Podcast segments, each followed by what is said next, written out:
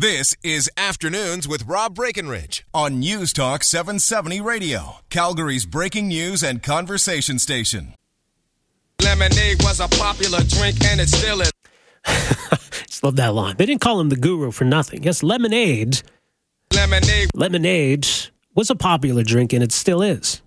Still is. Not just in Ottawa, Calgary, elsewhere. People love lemonade, lemonade. Yeah. What's better on a hot day? Well, I could probably think of a few things, but lemonade's up there. Okay. You might remember the story from a year ago. A couple of girls set up a lemonade stand uh, just kind of near the Rideau Canal. It was a hot, sunny day. It's perfect. Uh, the girls made about $52, I think it was, after being set up for a couple hours. It was a busy day, a hot day. What, what better thing to do for a couple of kids than to set up a lemonade stand? Good for them. So apparently, what happened that day, sometime in the late morning, there was a woman riding by on her bike, actually stopped and told the kids they weren't allowed to be there. Now their father, his name's Curtis Andrews, he was he, he was around. And he said, Well, what? I don't know about that. Just going to listen to some weirdo woman on a bike yelling at you. But anyway, apparently this woman went and complained. So uh, an officer from the NCC, the National Capital Commission, uh, came over to them, said the median where they were set up on was NCC property and a permit was required for any kind of sales. Now, there was some confusion afterward whether the exact spot they were in is actually city property or NCC property. Uh, but nonetheless, it was unfortunate that you've got, you know, some busybody, then you've got some cop coming in and shutting down a kid's lemonade stand. So this got a lot of attention because that seems like such a quintessential part of childhood, is going out and setting up a lemonade stand. So once again, here we are. Fast forward one year later. Uh, this weekend, for example, uh, kicks off Sunday Bike Days in Ottawa. So the weather's warm, people out riding their bikes. Great opportunity for kids to set up a lemonade stand. Make a little bit of money, learn something in the process, have some fun. That's great. Okay, so far, so good. There's a bulletin posted on the NCC website under the uh, banner calling all young entrepreneurs. So they're inviting kids to set up shop on Sunday bike days. Uh, kids between the ages of 5 and 17 are allowed to have a kiosk in certain locations along the bike route. Okay. However, they have to register with the NCC. That's where things get kind of weird. So the uh, registration form you need to get off the website. It's three pages long right? We're talking about lemonade stands for kids.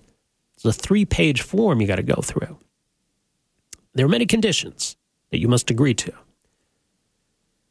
You must be sure that the beverage or other product you sell is safe for consumption. You must respect all laws and regulations while operating your kiosk. This includes federal, provincial, and municipal laws and regulations concerning but not limited to health and safety. If you post any signs on or near your kiosk, they must appear in both English and French. English first. You must agree to indemnify and save harmless the NCC and anyone for whom the NCC is responsible from all financial consequences, including reasonable legal fees arising from any demands, claims, or actions made or brought against the NCC directly or indirectly and resulting from the activity. This clause shall survive the termination of this permit. So you get some eight year old who wants to set up a lemonade stand.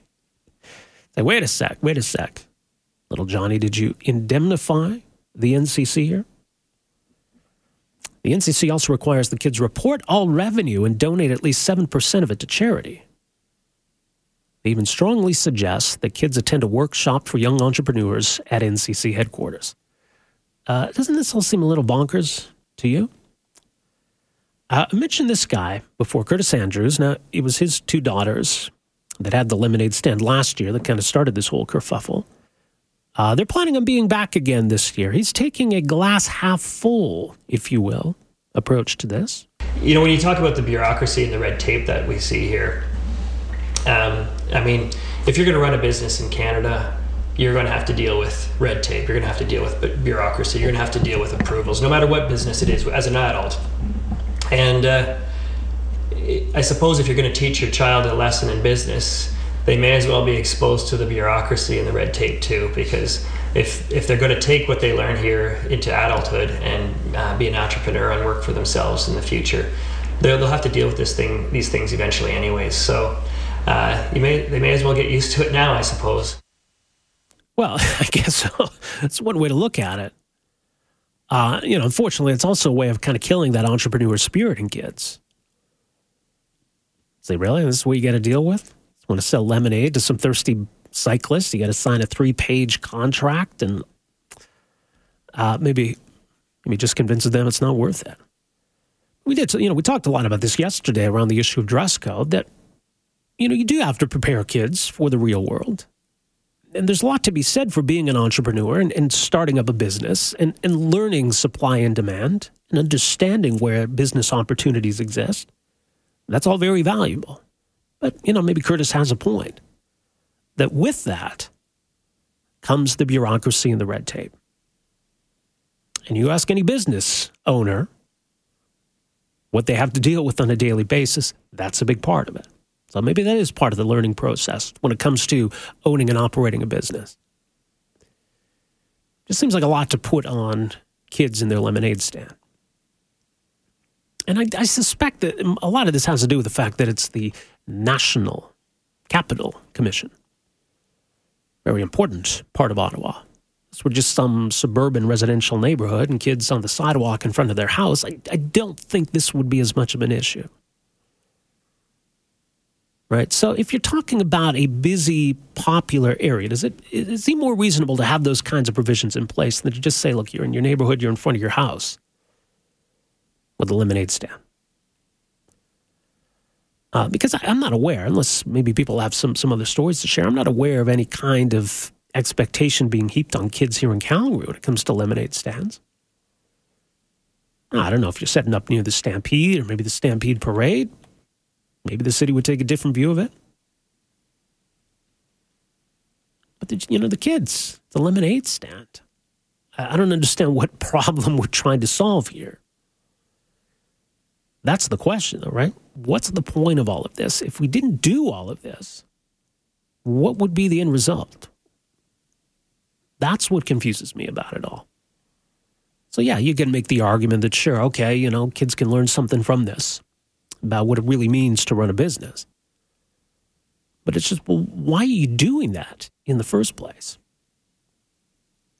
That's what I don't get. A spokesman for the uh, NCC is trying to kind of echo that point that it's meant to be an, an educational experience for children in setting up a business. That includes the bureaucratic process. I think it's a great moment for the parents with the children to go through this and have a discussion and even explore what type of service they could offer on Sunday Bike Day. Now, the part about indemnifying the NCC, lawsuits, I don't know, too many lawyers get involved here, too many lawyers putting their fingers on this process. It's a lemonade stands. What are we worried about? The lemonade stand falling over and killing somebody? We're worried about toxic lemonade? I, I don't understand. Anyway, so hopefully this this doesn't get out of hand, and we start seeing this uh, all over the country and in different cities, and just going after kids wherever they happen to be setting up their lemonade stands. It's a part of summer. It's a part of childhood. You know, can't we just leave well enough alone? Seems like a solution uh, in search of a problem, doesn't it? Anyway, so we can talk more about that today. 403 974 8255. You want to weigh in on the uh, great lemonade stand debate? Doesn't seem like a big issue to me, but they're turning it into one. Uh, another one here says, Rob, it can't take longer than 10 minutes to fill the forms out. Don't blame the NCC, blame the litigious society we live in. Do we? I don't know if we do. Maybe there's a perception that we do. Certainly, we hear about weird, frivolous lawsuits in the United States. Is it an issue here, too? Our friend Steve uh, texted to say it's not new. When I had a paper written in 1973, I had to sign a large legal document with the Calgary Herald to deliver papers. No signature from me and my parents, no paper routes. One of the best learning experience a child can have regarding contract law meeting your obligation. No lemonade was involved in the delivery of these newspapers. Anyway, let's uh, go back to the phones. We'll squeeze in uh, Dave's call here. Dave, go ahead. How you doing, buddy? Pretty good.